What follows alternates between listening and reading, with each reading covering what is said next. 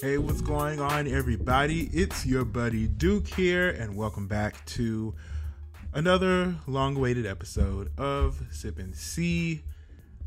I know it's been a minute. I know. I get it. It's been a year with some change. You listen, I've got shit to do, and this quarantine has been driving me a little crazy, although I'm happy for the break and to be in my own place, away from people, because people don't wash their hands.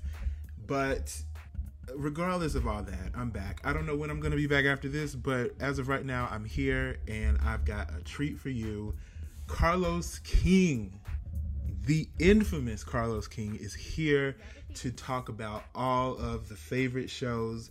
I know you know him. Real Housewives of Atlanta, The Next fifteen, Hollywood Divas, Uh, Love and Marriage Huntsville, uh, Love and Hip Hop Atlanta. I, I mean, he's done everything. You can't, I, I mean, I've got royalty. Royalty. So stay tuned. He's coming up.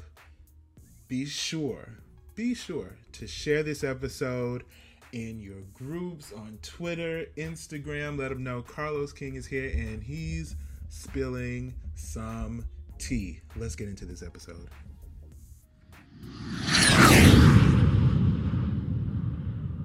Right, we are back, and I am so excited because I've got the king of reality television with me.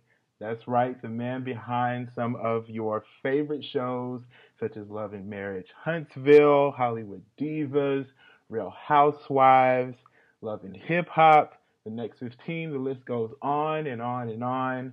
You guessed it, you know it, none other than Carlos King. Carlos, what's going on? Hey, how's it going, Duke? It's good. It's good. How are things with you in this quarantine and, and all of that fun stuff? You know what? Listen, like most Americans, it was definitely a knee-jerk reaction, mm-hmm. having to have the world stop, which is something no one experienced in their lifetime.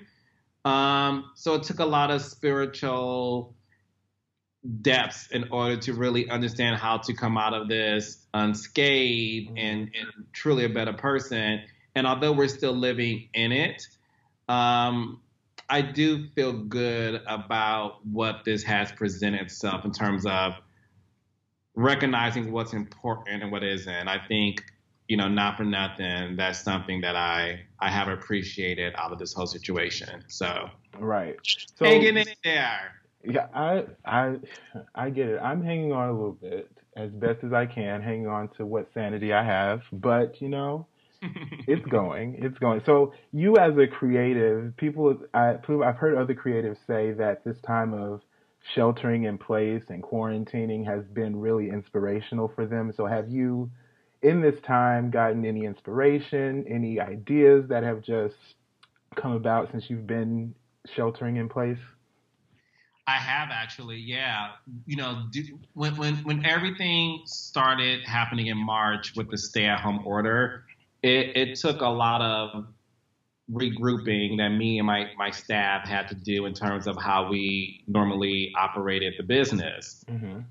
That also included being creative and figuring out how to, you know, shoot a show that is COVID-proof. And what that means is, obviously, back in March and April especially, it was the idea of, like, how can we produce television without people right. being in front of each other? Mm-hmm.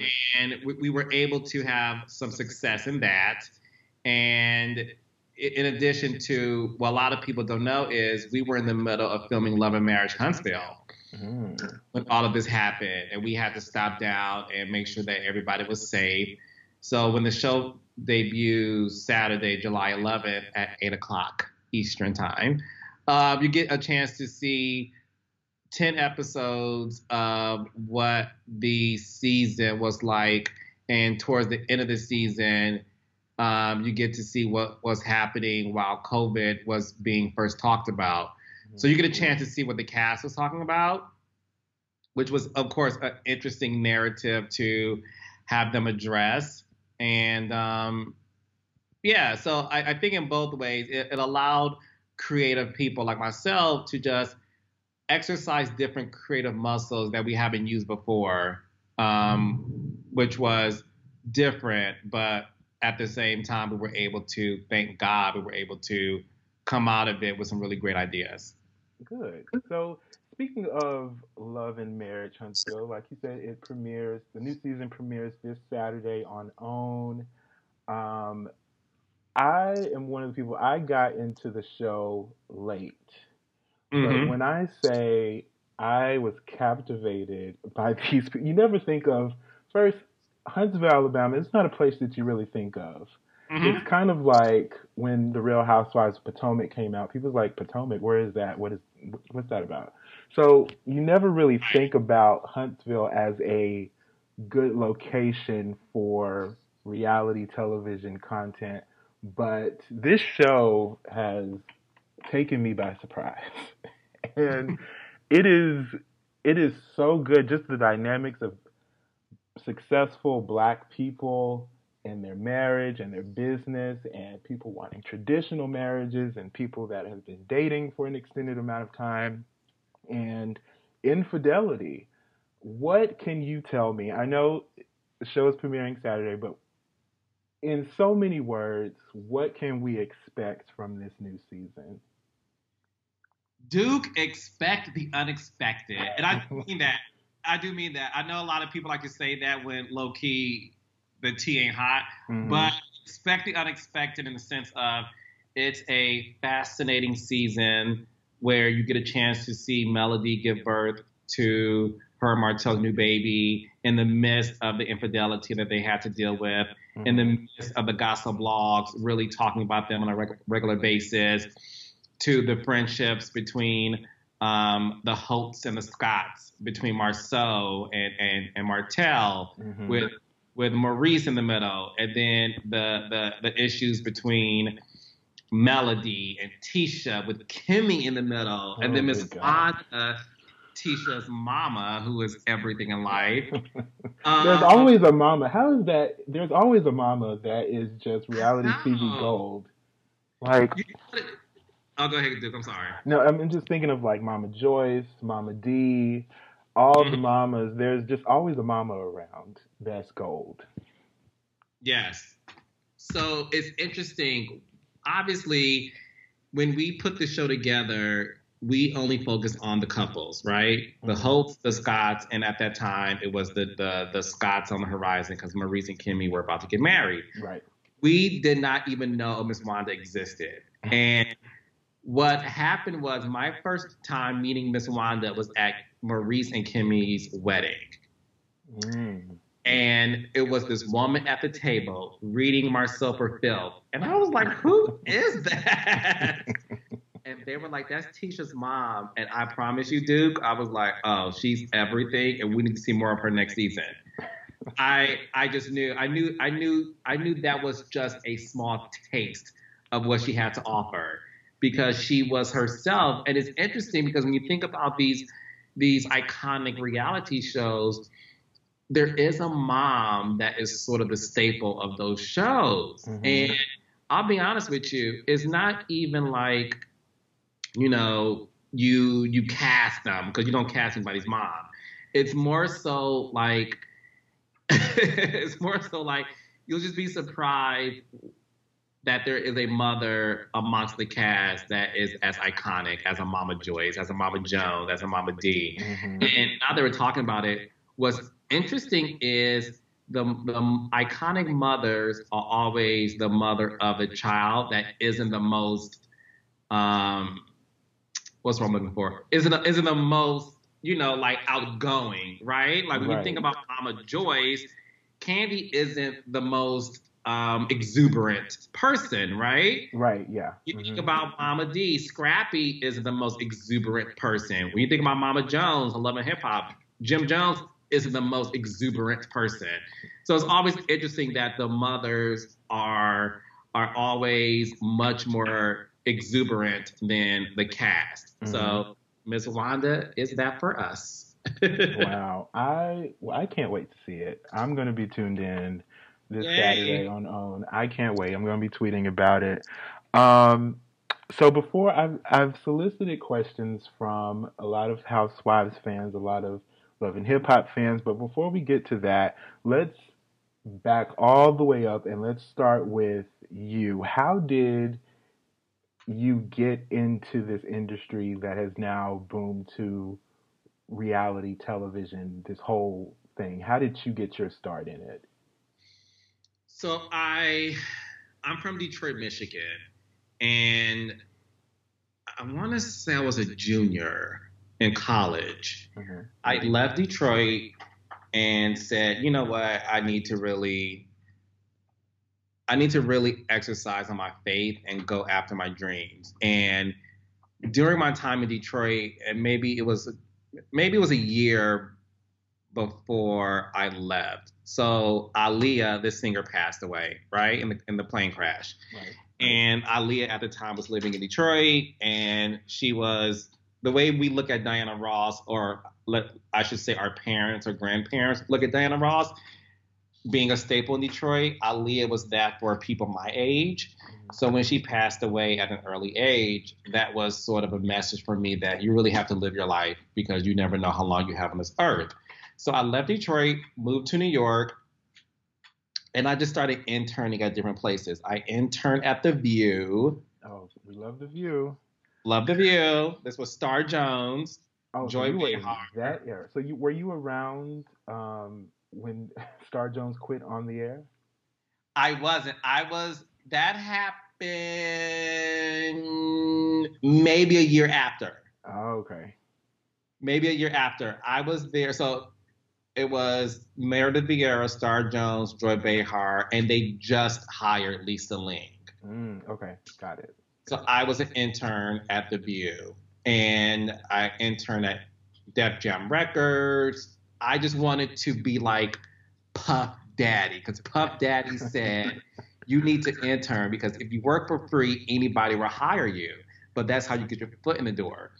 So I said, okay, I'm going to like just apply for these internships. And I did that.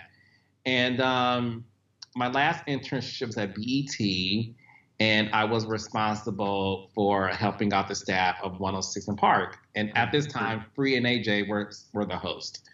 So I was doing that, and then a year later, I was offered a production assistant job on this show called B E T Style that Melissa Ford hosted with Big Tigger. Mm, okay. uh, yeah, and so I started there, then I got a promotion to be an associate producer, and I was still at B E T. And at this time, this reality show called The Hills debuts, mm-hmm. and I was obsessed with The Hills. Like, be... Yeah, like the soap opera of it all. Right. Like it was, it was like nothing I've seen ever on television. And I was telling all of my friends, like, I want to do a reality show. Like, I need to start doing reality T V. And then a mutual friend of mine, um, she had an offer to do this show in Atlanta about these group of black women who live in Atlanta for Bravo. And she knew how obsessed I was with The Hills. And she said, would you go to Atlanta and do this show? And I was like, yeah, it's a reality show. You know, that's my dream. So I had no idea. No, let me back up. And then she said, um, it's a show about a group of black women who are like rich and successful. And they're thinking about calling it The Real Housewives. Have you heard of that? And I said, I think I've seen The O C, but I wasn't really into it. No shade. I, I, I did not watch The O C like that. I get it. At all. So I was like, oh, sure, whatever. So I started watching The O C. And then at that time, before I left New York to go to Atlanta, New York Housewives came on. And I was like, okay, let me watch, do my research. So that's how I got into reality, doing the Atlanta Housewives. And from there, I, I guess you could say the rest is history, but that was the first reality show that I produced. And I knew within two weeks, I was like, this is what I am meant to do. I, I loved every bit of it. Loved it. So you got your start in reality in reality television season one of The Atlanta Housewives. So you got to see.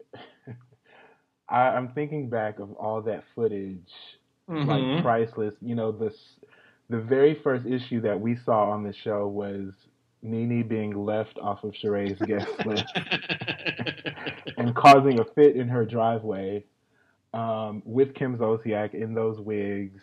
I mean, that first season is gold. Shout out to Hulu because that's every. So you, so you were behind all of that greatness. Wow, that's that. No, amazing. So it's funny you brought up that moment. Um, so the moment I knew I loved this genre and and and I knew this show was going to be iconic, I was at Sheree's party and. As a producer, you are assigned to different cast members, right? Mm-hmm. So I was assigned to NeNe Leakes. Go figure. So my job was to just follow whatever NeNe was doing. So we get to, so yes, I was there when her and Kim had that moment at the gas station where Kim changed the dress, right? Remember that? Uh-huh. Yeah. So I was there for that. And then we followed them to Sheree's house party. So I'm standing outside because, again, my job is to be behind NeNe.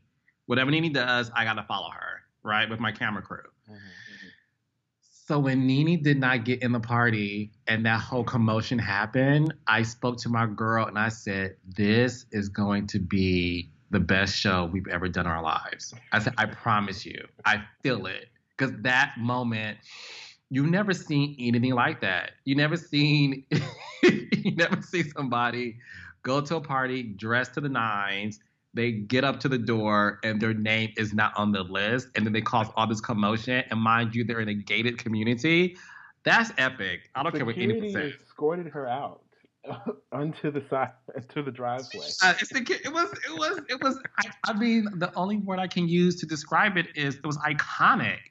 And I'm a little, listen, I'm a little A P and associate producer, and I'm just like, this cannot be happening. This cannot be happening. And that was the day, I promise you, dude, that was the day I was like, oh, this is going to be the biggest show on television. I, I knew. And we were only shooting, just so you know, we were only shooting for a week. Oh, that was a weekend, and that's when it, wow. Yeah. Wow, a weekend, and that is the start yes. of Sheree and NeNe's feud. Wow. Love it. So yeah. Let me ask you this. Speaking of that moment and you being an A P, mm-hmm. what goes through your mind? You know, you you get there and you're letting them do their magic. You're just watching. What goes through your mind when they say, um, I'm sorry, your name is not on the list. What's your name? How do you spell it? What What is your name? And as security comes and says, man, would you like to step over? I, I'm replaying it all in my mind. What goes through your mind like, okay, we have a problem here.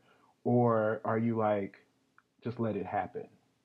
Let it happen. My rule that I say to my team now that I have my company and everything else is you let the reality happen. Mm-hmm. I am a, a true reality producer. I want the reality to happen. You have to let it happen.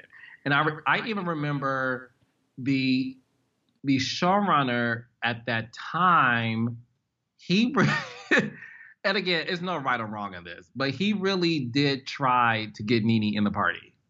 He was like, no, it's a mistake. Like, if you watch the footage, you'll see some guy talking to the security, trying to convince them, like, no, this is NeNe. She's on the show.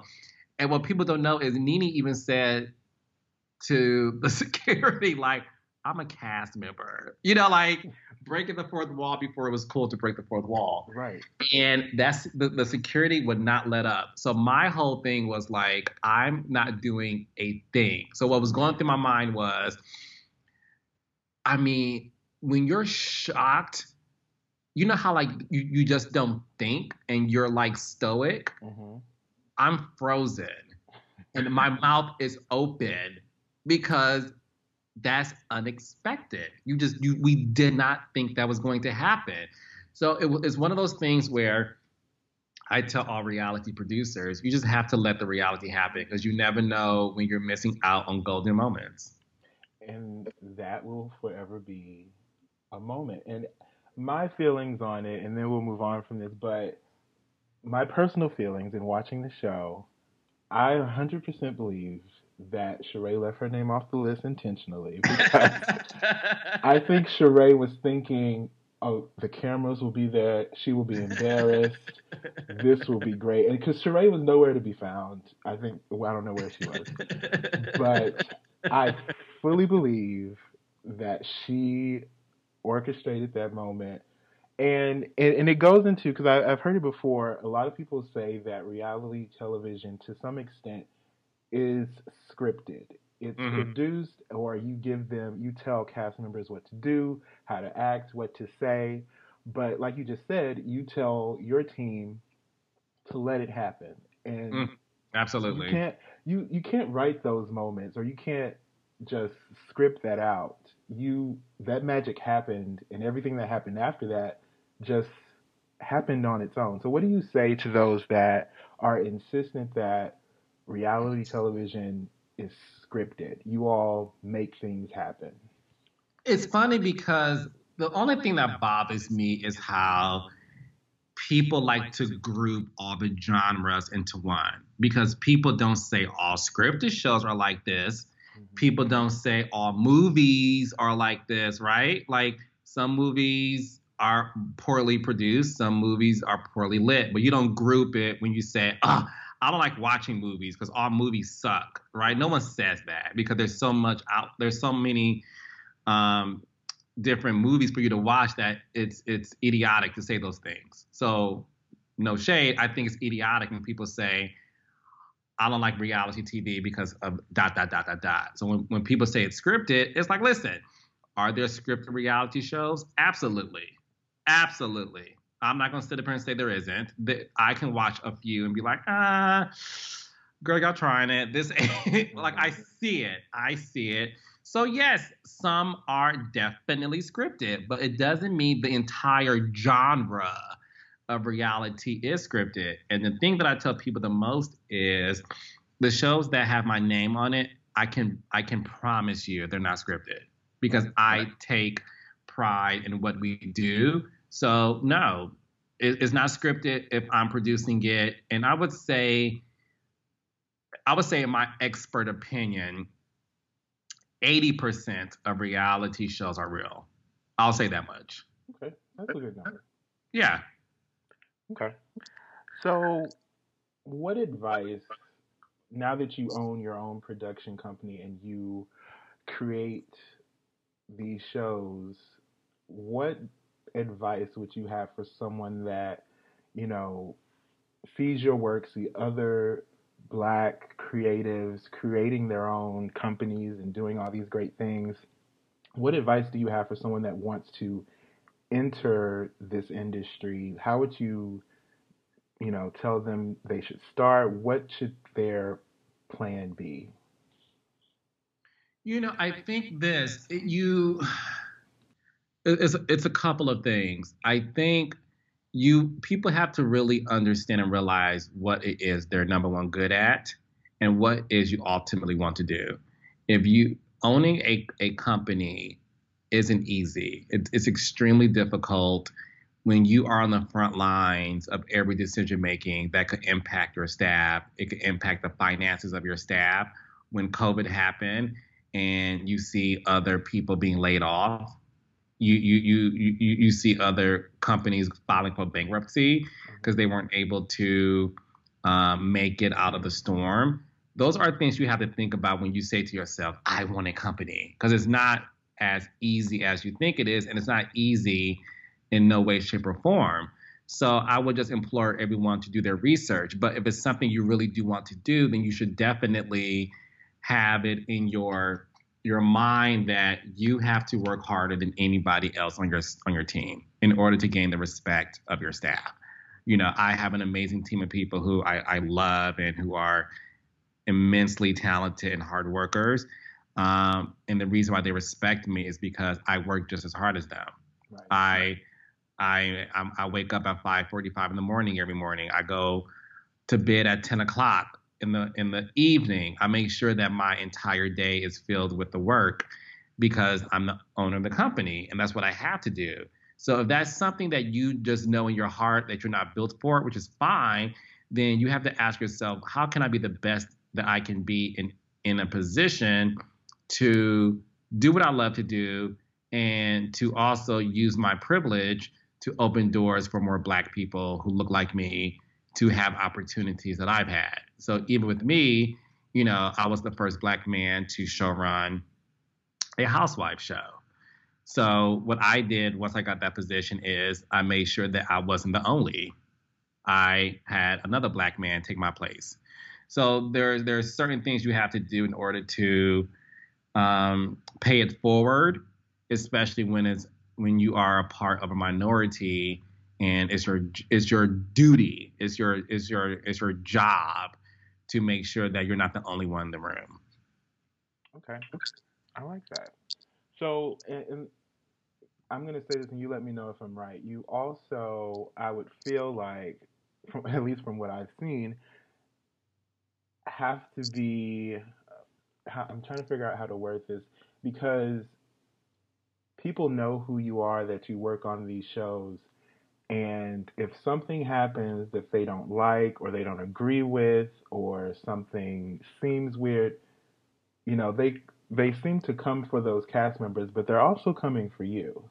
Oh, they come for me, dude. You know they do. They people love to to come for me and to blame me for things I didn't do, child. It's Carlos's fault.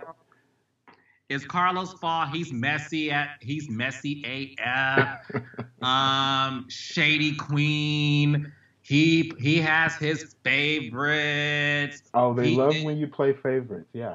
Oh, they they love it all. And I'll say this: it's it's funny to be in this position where I'm able to have a career that I am behind the scenes, but at the same time, I'm visible. and and I I love that, because I want other Black people, if they're, you know, whether they're in school, you know, figuring out what they want to do in life. So I think a lot of people didn't understand that. Wait, there's a Black man producing these shows? We didn't know that. And, and he's gay? Oh, oh, okay.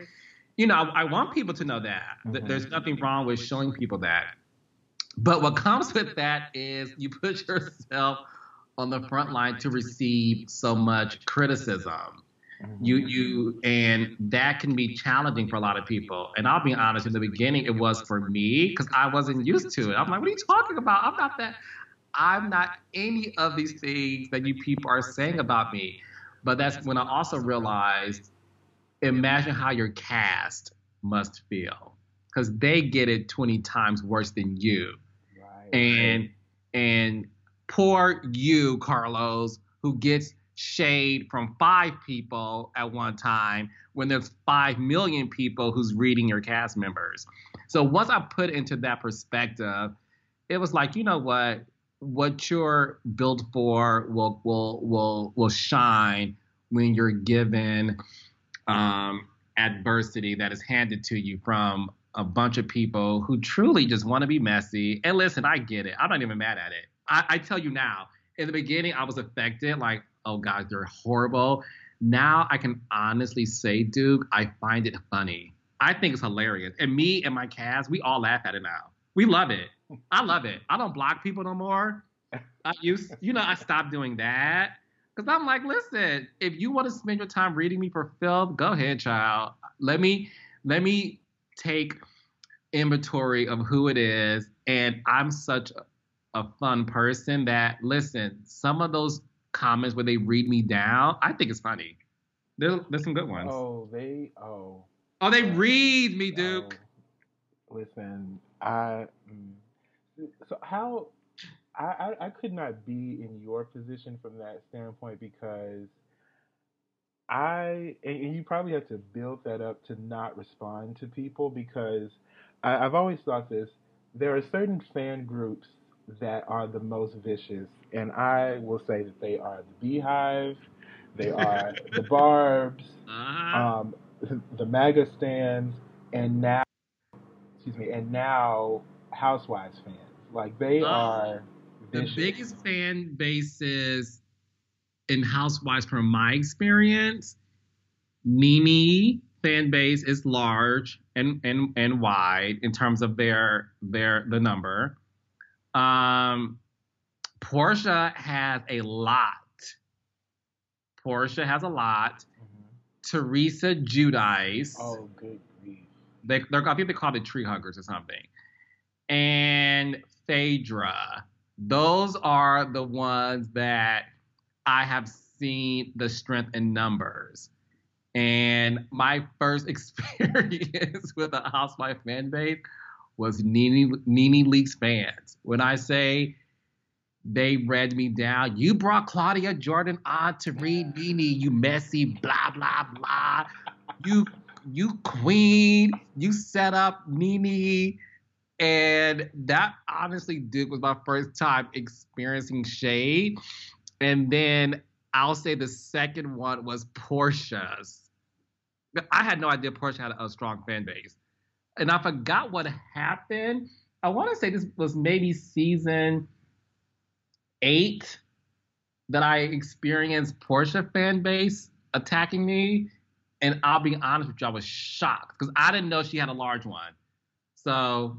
And now I get it from Phaedra's, and I get it from everybody else, child. Sorry, I'm going to say that also Kenya fans are also a little harsh. Are they? You know what's so funny? Can I say something? Absolutely, yes. They love me. They do. Oh. Kenya... Kenya fans adore me. They don't wow. give me that. So I'm, I'm only laughing because I guess you can say her fan base is strong too. Mm-hmm. But I, I don't I don't get shade from her fans. I gotta be real. They love me down. Wow. Well, shout out to Kenya Moore Hair Care. Do they read you, Duke? I, I you know I am not a Kenya fan. Okay. Say, so I do share my feelings when the show is on. And they, oh, they, I think they search her name. I don't know what they do, but they, they find me and they light me up. And that's, that's all I'm going to say about that. But, um, you know, I will say I am an, I, I, I'm on the fence with being a NeNe fan. I used to be a very strong stand. Maybe I was one of those people that read you down a couple years ago. I can't remember. Maybe. You probably was, dude. But maybe I'm, I can't confirm or deny. But I'm on the fence now. We're working things out. Um, but I, I appreciate that you can just let things, just let things like that roll off your back because, you know, if you if you dealt gave your energy to stands and things like that, you wouldn't have time for anything else. So I, I, I can appreciate that you can just let that roll off your back. Yeah, because you know I think what it is, I, I'll say this much: I had to realize that you must be doing a good job for people to feel so passionately about a show you produce. So once I put that perspective into the situation, I love the fact that what I produce and and and the cast that I'm able to work with, I love the fact that they invoke passionate debates on Twitter and on Instagram and on social media. So if if if you reading me down makes you feel better because you got something off your chest, because you were so you were so you know im- not impressed, wrong word. You were you were so into the story that we were showing you. I appreciate that. I did a good job. Yeah, no, that means that the, we all did a good job. The show is great. Anytime I do a show and no one has an opinion, that means no one cares. And I never, and, and mark my word, I do not ever want to produce a show where no one cares enough to talk about on Twitter. I am a, a proponent of Black Twitter having their day to really say things good, bad, and different. Because at the end of the day, any show that I produce, I wanted to have moments of dialogue. Right. Well, good work, Carlos. I'm going to say that. You've entertained me on many Sunday nights, many Monday nights. So thank you for your service. Thank you. Yes, thank you for your services. So like I said before, I solicited some questions from mm-hmm. these dedicated fans of the different shows. Um, and so if you're ready, I'm going to ask you some. Okay. And I'm going to, some of them, you know, people were just being messy. So I'm, I'm picking sure. those out. Blaming you for everything, of course. So let's just start with some general questions. Um, what, if you could think about all the shows that you've worked on, what is one of the highlights or funniest behind the scene moments that you've dealt with? Oh, good question. Um, there's a lot. I, the one that keeps sticking in my mind as I'm thinking about all of my shows would be The Next fifteen and the opportunity the opportunity to work for Tiffany New York Pollard. Icon. I mean. Legend. Uh, keep keep it going. Queen. H B I C. Um, she, the sweetest thing about her that I really wish people knew, she, first of all, she's the nicest person. The nicest. Mm. She's professional. She's, she shows up on time. She is complimentary. She is, she, the reason why she's iconic and she's legendary is because she knows who she is and she gives everything passionately from her heart. So doing the next fifteen, doing the next fifteen, where we were able to break the fourth wall. And yes, we were the first show to break the fourth wall. Now it's a theme that other people are doing. Okay. So, so seeing her be New York, I mean, it just brought me back to my early twenties watching her on Flavor of Love right. and living for her. So to see that happen right before my eyes, to see how we were able to to show behind the scene when she told Claudia um, about the inner cry, like all of that was like, what is happening? So to me, those were the best moments of my career working with her. She's an icon. She's a legend. I live, stand, praise, bow down to Tiffany New York Pollard. She is, she means the world to me. I love her down. I really do. Um, And other moments would be, I mean, listen, when you think about Atlanta Housewives, the reason why I think the fans to this day are like, come back to the show, Carlos, we need you, is because I think everyone understood the connection that I have with the cast. Mm-hmm. And when you think about Duke, like these sort of um, famous female singers, right? When you think about Janet Jackson, she had Jimmy Jam and Terry Lewis producing her, right? Mm-hmm. When you think about Beyonce, she had Matthew Knowles managing her and helping her early on, early on in her career. And I think when people think about Atlanta Housewives and my staple with that show, I think they felt they they they they felt my presence. Although I was never on camera, mm-hmm. it's hard to describe, but they felt my presence in it. And and and the girls were very different when I was producing the show. And a lot of that had to do with the behind the scenes conversation that we've had.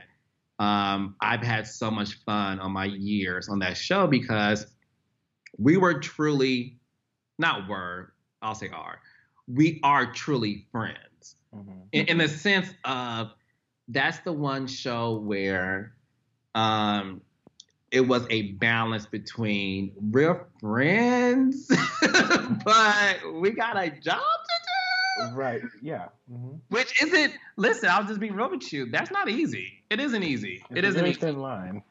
It's a very thin line, and that's why a lot of reality producers don't make it, because they become friends with them and they lose sight of their job.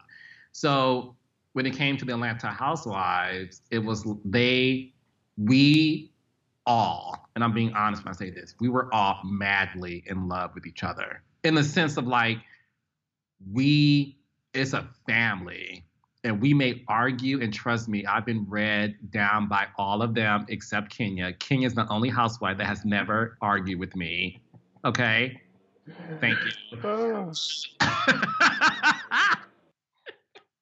Let me let me say this. I recall I had heard your name in uh-huh. early seasons of Housewives, but I never saw who you were until one night during the season six reunion of Real Housewives of Atlanta. Oh, Lord. There, what part one to be specific, there was an incident that occurred with Portia and Kenya. If you are a Housewives fan, you know what I'm talking about. It involved a bullhorn and a scepter. Mm-hmm. And I recall being just glued to my T V set during that moment. And, you know, a, a fight, a hair pull ensued or whatever. And then all of a sudden, this guy comes into frame in a striped sweater. Yes! I, I, oh, Duke! I know these things. And I was like, who who is this guy that's just ran onto set and is pulling Portia away and then carrying her off? I'm like, who is this guy? And I can't remember if I had conversation with friends or if I was on Twitter at the time. And everyone's like, Carlos ran on the set and he was carrying Portia and he was pulling her away. And he was... I was like, so that's Carlos King. That was my first view of you, is running in and breaking up the fight between Portia and Kenya. What? You, you jumped in so quick. Mm-hmm. What was going through your mind? You're like, okay, I don't want any liability here. I need to break this up. It's no, I'm going to tell you. What Listen, happened? I am from Detroit, Michigan, okay? I'm from the hood. I know black girls. Let's let's get something straight here, Duke. I'm a black man. I know black girls. Mm-hmm. I grew up in the hood. When a black girl stands up on her seat, you know what time it is. So it was funny, not funny, wrong word to use. It was interesting because I remember no one else having the same reaction that I had, meaning the meaning the production. The cast knew because they they some sisters, mm-hmm. and they knew, okay, it's about to go down, basement, right? So the moment, so I am... I am maybe, I'm a couple of feet behind the stage. So it's me and other producers sitting in a chair and we're watching the monitors. Mm-hmm. So of course, you know, listen, the, the shade was funny, the bullhorn, the scepter, the reeds back and forth. We're all laughing, ha ha, hee hee, whatever. The moment Portia got up, I don't know, it was the black boy instinct. I was like, oh, wait. It's about to go down. She's had enough. She's had enough. She's had enough. It's about to go down. It didn't take me, Duke. The thing is, it was it was the precise moment she got up out of her seat mm.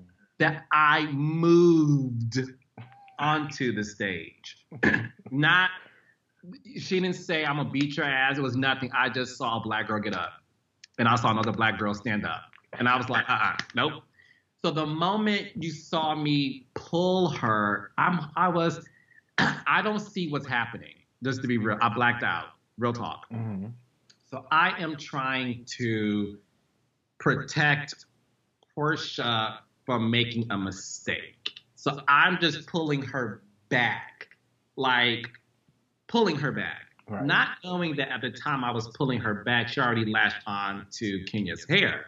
So that's why we all collectively, if you watch it in slow motion, you will see all three of us falling at the same time. Mm-hmm. Because I was pulling her back, she already lashed her arm onto the hair, and it was like a domino effect. I that, recall, I'm sorry to interrupt, I recall uh, seeing that, and she got a good chunk of Kenya's hair, mm-hmm. and so enough to turn her head to the side as she's pulling. It's not funny, yeah. but it is. It was, and one of the moments that will live in infamy forever. No, it was. I was. I, I truly blacked out. Like, wait, what's happening? So when that happened, I was like, it was just a weird day, and I, I just remember feeling so sad. I just remember. Listen, I'll just be real, real with you. Most producers probably would have been like, "Yay, we got a moment." Not me. Because again, like I said earlier, this is a family. We we love each other. We're like family. When you argue, you argue, but there's love there. And right. I just felt it was, uh, I just hated that that happened, the way it happened. And I just remember feeling so horrible. Mm. Like, oh gosh, are we going to be known as a stereotypical reality show? Like, that's the first thing that went to my mind. Because I know that that season, especially season six, which was my first time being the executive producer on it, and the season and stuff was so iconic because we were talking about real life stuff, and it was really, the fans ate that season up. The one and of the I, best seasons of the show. Oh, it's my it's my number one favorite. It really is. I tell people all the time, season six is number one, and season nine is number two for me. Mm-hmm. So I just felt that we did all the hard work to get us to a successful season, and I just hated that that happened. But listen, at the end of the day, it's real life, and we moved past it. But I I just remember feeling so down after that. And is it is it true? I heard rumors that that happened like at the beginning of the day. It did. Like, you all probably had seven or eight more hours to go. We did. Mm-hmm. And, that's, you know, hour one, one's already gone. One's been sent home. Yes. We were there for maybe, maybe thirty minutes. Jeez. Yeah. It was wow. fast. Fast. Whew, so imagine moment. Food for the rest of the day. I'm like, oh, Jesus. And even though Por- Portia was sent home that, you know, the beginning of the day, the rest of the parts of the reunion were still iconic. We got, there's so many more moments from the reunion. The, the infamous read with Phaedra to Kenya about the pizza and the sperm donor. I mean, Mama Joyce showed up. Apollo... It, so much happened that whole season. I said what I said. And I said what I said. Wow. Yes. But, um, open the garage door. Um, blow the horn. They asked Greg. Beep beep. Yes. Like. Yes. Yes. Yes. Um. It, no. It. I mean, but again, it just showed you that you don't need to have people physically hurting each other for a show to be great. Right. Because what you said is true. It was still iconic two episodes, two parts after that, right? Part two and three were just as iconic. And it was a it was a a a, a session of shade and reads and funny moments and just real I, I that entire season will always go down, in my opinion, as the best reality season of any show, period. Like, no show can ever come close to that. You can't. can't. That that was nothing but the magic of the Lord, honey. And that that was not that was magic, baby. Real magic. Mm-hmm. Well, keeping with Real Housewives, let's talk about now. When I said that you were going to be on the show, I'm sure you can assume one of the top questions that came up or the subject at hand. So let's just, you've addressed it before, but let's just put it to bed a final time. So season nine of The Real Housewives of Atlanta, the reunion, if you know the issue, everybody knows what I'm talking about. We don't have to get into it. There was an incident, incident involving three of the cast members mm-hmm. and a rumor. And who said what, who told me to say what, I, I heard it, so I repeated it. You know, again, an, another iconic season of The Real Housewives. Yes. And I remember being, watching that, it was, it was the first time that Bravo had ever done a four-part. Correct. Four parts, and the the rumor that transpired or that came out, people started involving you. I don't mm-hmm. know how they came to that conclusion, how they, again, it could just be, let's just blame Carlos because that makes sense. You know, mm-hmm. we can go with that. Yeah. So what, what do you want to say about I, that? Yeah, I think it's what we talked about earlier. I think, listen, it's it's it's the it's the it's the moment that people choose to protect their fan base, mm-hmm. right? Or the person they they are fan base of. Right. And you always want to look for the the person to put the blame on, right? Mm-hmm. And because because I'm because I'm so associated with that show, and because be, I think I think a lot of a, a lot of it had to do with the fact that it was it was a very unbelievable moment that right. didn't make sense. Mm-hmm. That the only way it could make sense is if Carlos King has something to do with it. Like, oh my uh, child, you know, he had to have something to do with that because let's be, my name was never said on camp. Like, it was, my name was really produced out of thin air, and people just ran with it. And people four years later continue to want to run with it.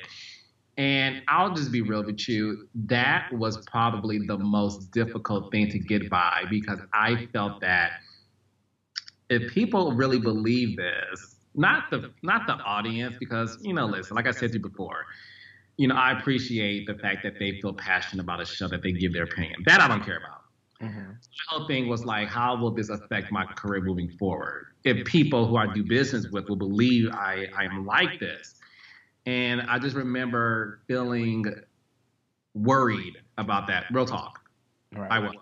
Because I was like, if people, it's one thing for, like, you know, the fans to talk about it. It's one thing to be on the comments. Okay, whatever. But will this will this take a life on its own? And I'm I'm happy that it didn't, because I do think the people who I do business with in, in this business, they understand trolls. Right. And I'm only calling them that because my thing is this. If four years later you still want to talk about that, you're trolling. I get it in the beginning. I, I, I four years ago, I get it. I understand it. Mm-hmm. I said I didn't have anything to do with it. And then the problem that I get, not that I get, the problem that I have is when people answer the question y'all want to know, y'all still don't believe it. I've said, no, I had nothing. Whatever, B, you a lie.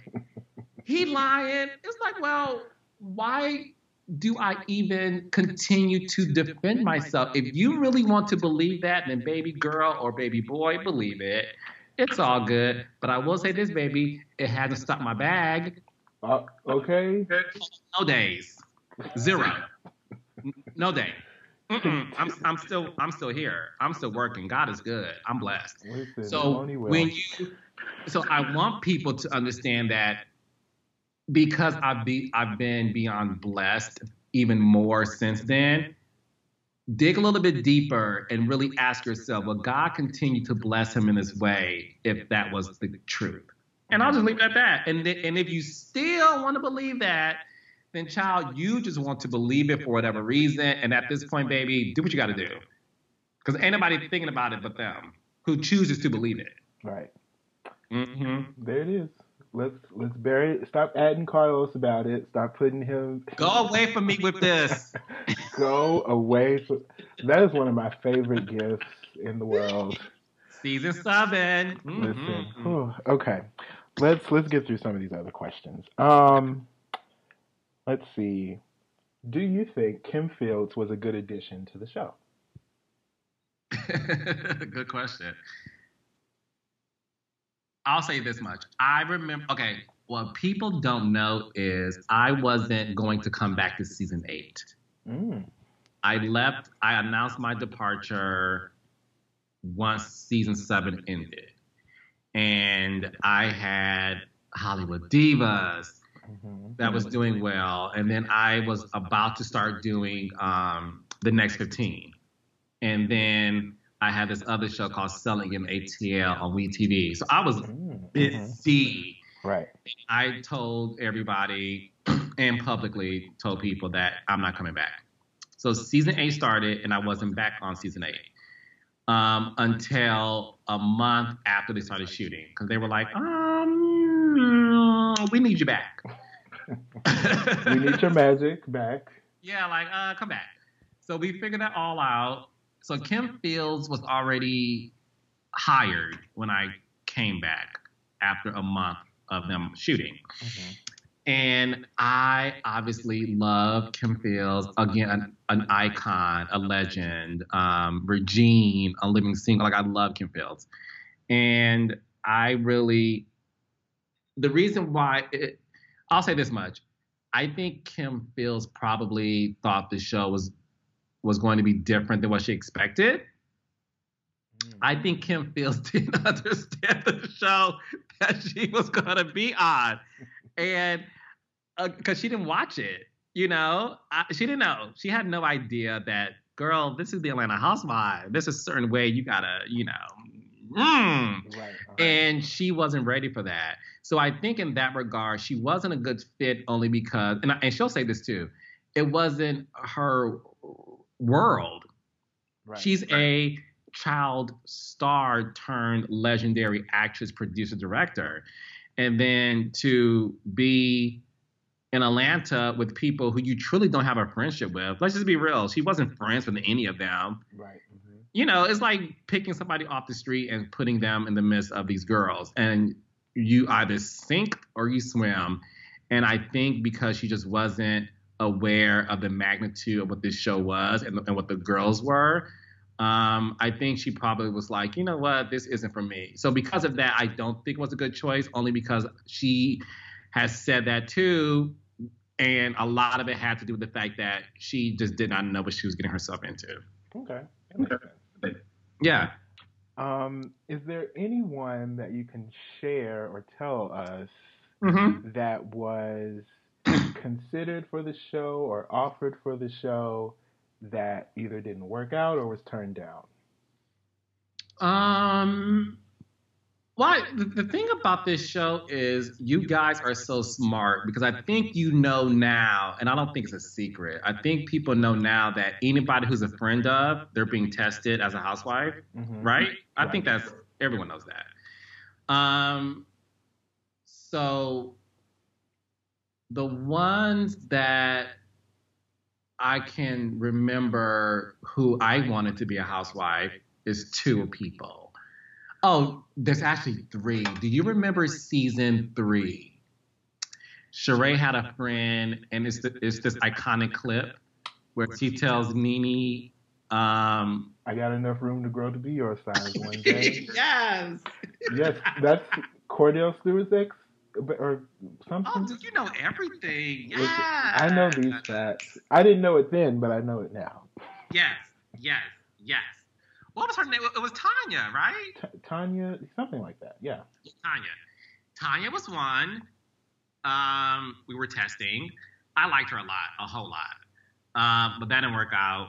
Um, remember Lena, R L's wife? I do, yes. Uh-huh. I loved her. Love her. That didn't work out. And the one who I really, really, really, really, really, really, really wanted, and you will probably remember this. Remember Hazel, season nine? I do, and I remember that being so random. Because I feel like she just popped up. She did, and, dude. And the lower third was a Candy friend or something, and then she was gone. We Eight. shot so much with her. I loved Hazel. And the sad part is the girls did too. Because, you know, listen, one thing I like about the the, the the girls, they are open to new people if you can hang with them. They feel like, baby, if you can hang with this crew, let's go. Right. They love right. it. They love it. And listen, Hazel's cute. She had a voice. But the the problem is when you don't have Um, a confessional, or you don't have, you know, anything else to show, it's hard for the fans to resonate with you. Mm-hmm. But she was somebody who I think in a different situation would have been a major force on the show. So those are the three that I can remember. Okay. So last question, wrapping up the Atlanta part of these questions. Um, speaking of friends of the show, an infamous friend, Marlo Hampton, mm-hmm. who has been around the girls since I think around season four or something like that. Um, do you, why hasn't Marlo been offered a peach, and do you think she deserves one at this point? I do think she deserves one. Um, and I'm being honest, so I'm not just saying this or saying this. I really, I've never been involved in casting until season nine. Like season nine was the first season that I had a little say in it. Mm-hmm. All those other seasons. So Marlo came on season four, and I was never a part of those conversations. So I really don't know. Mm, I, I, okay. I don't know. Um, do I think she deserves one? Yes, I love her. I love Marlo. I think Marlo fits the show. I think she is, Marlo is probably the most iconic friend of that the franchise has ever seen, right? Mm-hmm. Like, I have never seen a friend of so integral into the show. And the thing is, she could bounce. Remember how, like, like you said, the lower thirds, like at one point is Nene's friend, then it's Kenya's friend. Right. You know, yeah. I think at one point it's at Portia's friend. I was like, y'all trying it. So, like, we know Marlo. We don't need to know who she's a friend of. She's just Marlo. Uh, I love her. She's simply Marlo. She's simply marvelous. And I, I do think she deserves it. Justice. Well, I I hear they got their, whoever got their letters for the start of season, what is it, thirteen? I don't know. Yes, um, season thirteen. So hopefully yeah, she got one. Yeah. Oh, she got a letter? Good. You know I, more than I do, Duke. Okay. I'm, I'm saying I hope so. Hopefully oh, she so got you hope one. so. Okay. I, I hope. I would love to see. We got to see a little bit of her life this past season, so hopefully we get to see more of it. Um, and hopefully she hosts a peach one day. Here's hoping. Yes. Um, so moving on, you also produced the New Jersey Housewives. Yes. Um, and so someone submitted a question. The finale of season one, a very, another iconic episode. Mm-hmm. All the ladies were against Danielle, involving a book that was written about her. And it resulted in Teresa flipping a table at Danielle. So someone wants to know what was going through your mind when that happened, Teresa flipping a table at Danielle. Gag. Just gag. Like, so that was season one. And prior to that, my only experience on reality T V was the Atlanta Housewives season one. So I completed season one of Atlanta Housewives and jumped right into Jersey season one. Ooh, what a jump. Yes. Lord, God is good. So I was there. And what people don't know is that, and I, I think people know watching season one, no one really saw Teresa as that person. Right. She was quiet, reserved. Yeah, and, and funny and silly, and cared about dressing her, her daughters in identical clothing every day. Right. With, with bows and jewelry and, and, and tutus. And, yeah. yeah, tutus, skirts, and all that stuff. So when she flipped the table, it was like, really, sis? You got that in you? So I literally remember gagging, and all the producers ran away. And, and I ran into action, as you can see on Atlanta season six reunion. I just I run into it because I'm like, child, what, what we doing? I'm from I'm from the hood. What we doing? Stay ready so you don't have to get ready.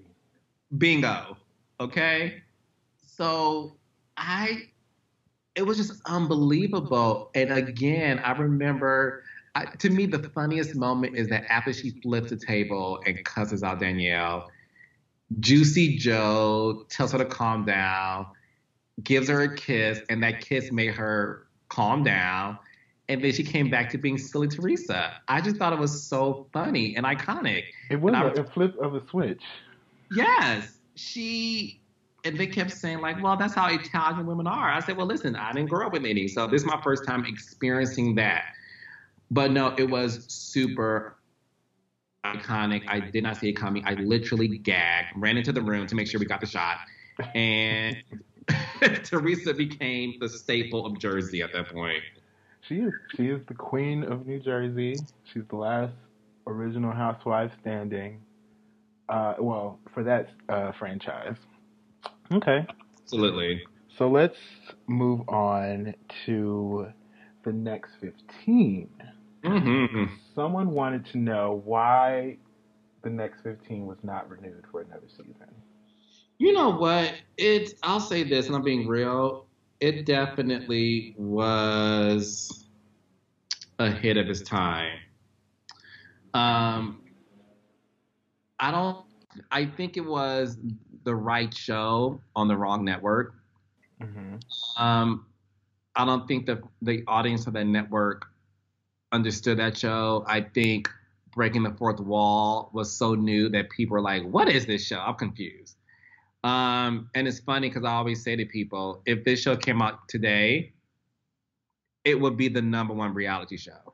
Imagine Karamo, Claudia Jordan, Jennifer Williams, Bozino in New York, like, and Laura Gavin. People would be like, are you effing kidding me? So I, I definitely think it just, it was a show that was ahead of its time in the sense of wrong show on the wrong, I mean, right show on the wrong network. And at the wrong time, and people just didn't resonate with it, unfortunately. And it's funny because people now post clips of that show today, and people, and I'll, I'll read the comments, Duke, and they'll be like, "What show is this? What is this?" like they like because they never. A lot of people have never seen and never heard of it. Um. So yeah, hopefully, you know, something can be done with that again. Speaking of a show that people post clips from and talk about, at least I talk about it, Hollywood Divas. Amen, Lord. I, a, another iconic show. I, I I I miss that show so mm-hmm. much. Um, mm-hmm. So someone did asked, what was the real reason Elise Neal quit the show? Similar to what we talked about with Kim Fields, honestly, I don't think Elise knew this is what a reality show is. Like, you have to talk about your reality. Right. And she's such a private person that I don't think she really understood that. That, no, we need to understand what you're going through, who you're dating. What's, and she really was like, that's off limits. And it's like, hmm. No, it ain't. Right. Yeah. Mm-hmm. No, it ain't. Um, and it didn't work out. It really just did not work out. She, she, and it's, and you know what's what's so unfortunate about it, Duke? I, every, I loved her in Scene. I did. I and she was so delicious in her delivery, mm-hmm. and she stood her ground. She's a grown woman. She looks good for her age. She's beautiful, and she reads. And yes, I, yes. I, I just always felt that, oh, Elise, I just wish you would be able to understand the genre that you're in, and and you're such a formidable opponent to Golden. You know, like, mm-hmm. Golden got the girls together, and I felt that Elise was like, wait a second now. So I would have loved to have seen more of that. Um, but no, she, she, yeah, she signed up for something that I think she just didn't realize it was that invasive in her personal life. Okay. What, um, if you had to create another group of of divas in, as far as Hollywood divas are concerned, mm-hmm. or any any other genre, whatever, if, if you create the pot, what...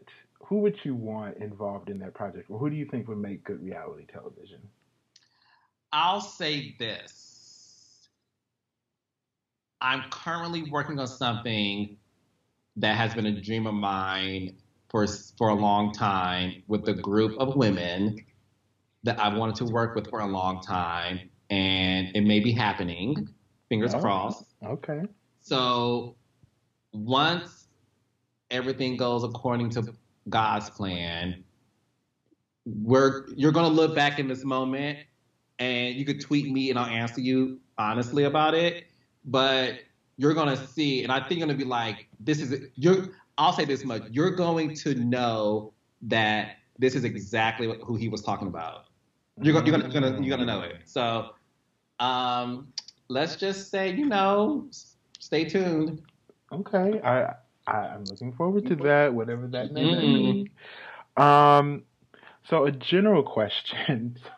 Someone wants to know, when housewives say that they quit the show, or is it true that they quit, or have they just been fired and saying that they quit? Because we see that a lot with uh, right. among all the franchises. You know, I just decided to not come back. Well, you were never offered to come back. Right. What's the truth in that? I think everybody's situation is different.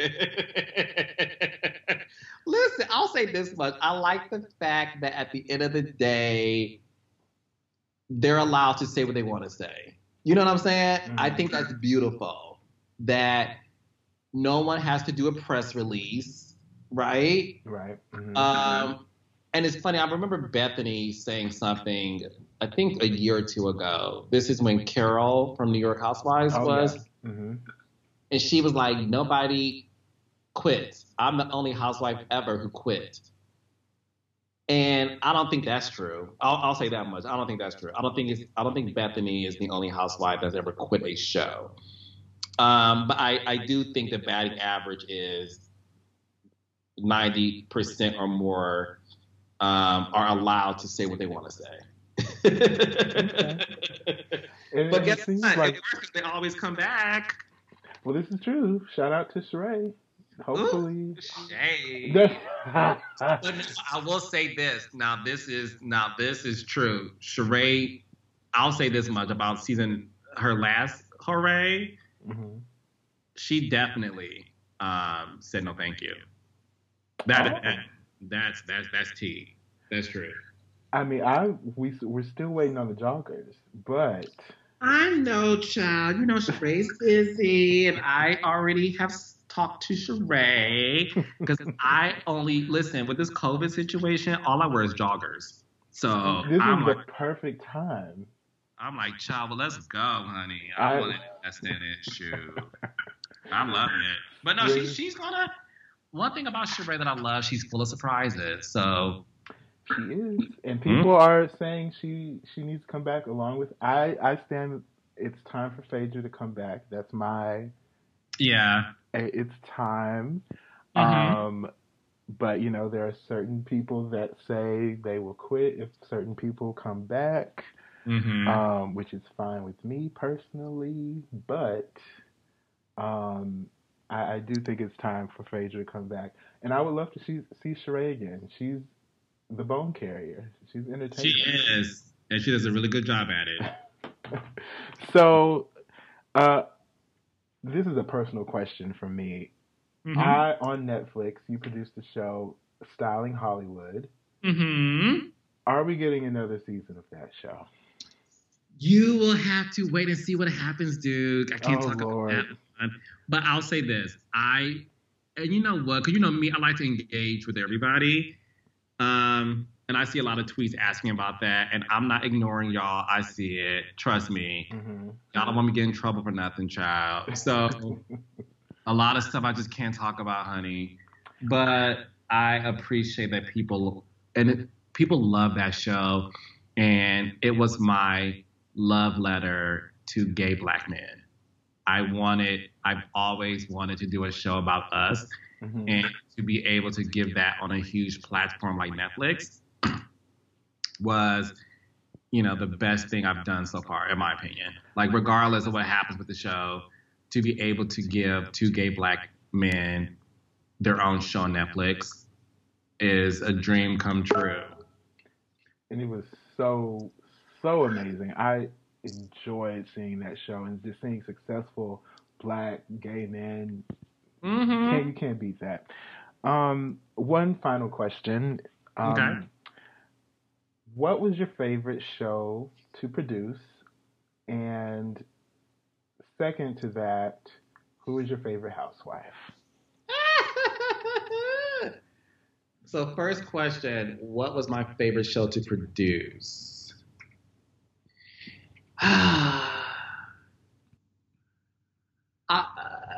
I'll say this. I'll give it to these two shows for two different reasons. Okay. I will say Atlanta Housewives because it's the first reality show I've done, and everything that I am today is because of that show. So I will always give that show credit. I will never, ever not give that show and those girls credit for all of us collectively being there for each other and and helping each other um, throughout our career. Like, I am who I am because of that show and those girls. And a lot of those girls are who they are because of that show and because of my dedication to them.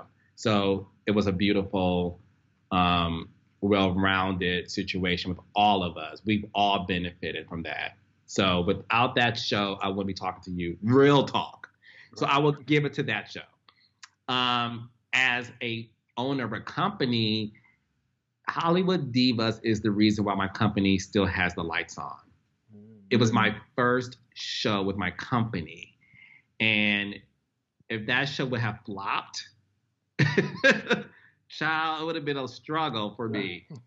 But because that show, like, like real talk, Duke, that show is super iconic in the sense that it melts my heart when people talk about how much they love it, because it was such a labor of love, and to work with these bona fide actresses that we all knew about, right? That we all love and know. And to see how, like, I always get a huge smile on my face when I get tweets or people talk about that show. Like, when people talk about Atlanta Housewives, I'm always like, okay, thank you, I appreciate it. um, Cause you know, that show's massive. So, you know, right, I'm right. used to it. But when it comes to Hollywood Divas, it, it it really does something to me, and it's because it's my that show is my firstborn, right. my firstborn, and well, I love it so much. If anybody can point me in the direction to a petition to get the, the, show, the show streaming on iTunes, Hulu, something, because yes, I need to relive those moments. Golden versus Paula would go down as the most iconic moments, baby. Oh. Gosh. Oh my gosh. Oh, so I need... what, what was the second question? Um, who is your favorite housewife? Now, you know, well, I'll say this, and no one knows this. I'll tell you who the girls thought was my favorite housewife. Okay. So, okay. Again, I've known the show since day one. I've the only season I haven't done in the middle, uh, I mean, from season one through nine, the only season I didn't do was season five. So the girls had a running joke about who my favorite was. Who do you think it? Who, who do you think they thought it was? Who do I think they thought it was? I'm gonna go out on a limb and say Candy. No. Okay. Well. Second answer, and I'm going to say why. I'm going to say Kenya because you are both from Detroit. Okay, a few of them thought Kenya. A few. Okay. Um, for a long time, everyone thought it was NeNe because mm-hmm. they said y'all act like each other. They just kept And they saw how we responded to each other. So for the longest time, they would be like, whatever, Carlos, Nene's your favorite. And I'm like, no, you all are my daughters. I don't have a favorite. And they were like, no, we, we see how you see how NeNe looks at you. And we see how you look at NeNe. And I was like, what are you talking about? Shut up. So the longest time, the girls thought it was NeNe. NeNe always thought it was Sheree. To this day, NeNe thinks it's Sheree. She would tell everybody, Carlos' favorite is Sheree. Oh, wow. Yes, and then it became, everyone thought it was Kenya, the, the Detroit connection. Mm-hmm. And I think at one point, not a lot, but maybe one or two thought Candy. So yes. Wow, okay. But well, in terms of me, and this is real talk, I don't have a favorite, but I will say this, because NeNe was my first housewife I had to work with, I will always have a very special place in my heart for her. Okay. Because she was my first one. Okay. Spe- we'll, we'll take special place in your heart. We'll take that. um, so, wow. Thank you so much for doing this. I spilled some tea, left us wondering what's happening in the future. I mean, so much is happening this year with your company and things that you're working on. So I can't wait to see what's going to happen. We might be in the house for the rest of the eternity. So I'm glad you've got things cooking and happening. Thank you. No, and Duke, thank you for asking to do this. Um, I, I listen, I want to be able to give everyone opportunity like yourself to, you know, pursue their their goals and their dreams when they have a platform like you have, when you have a podcast like this. So I'm happy you reached out to me. And, you know, this is, I want people to, to see more of what we're going to do. And Love and Marriage Huntsville comes out Saturday, July eleventh, eight o'clock, seven Central. And it's a fabulous season, so make sure y'all watch it. Please watch. So all of Carlos's information is going to be in the description. Follow all of that stuff. Stop harassing him about housewives. um, you can follow me on Instagram and Twitter at Duke of Shade. Uh, final thoughts: arrest the cops that murdered Breonna Taylor, and that's it. Amen. I call it that.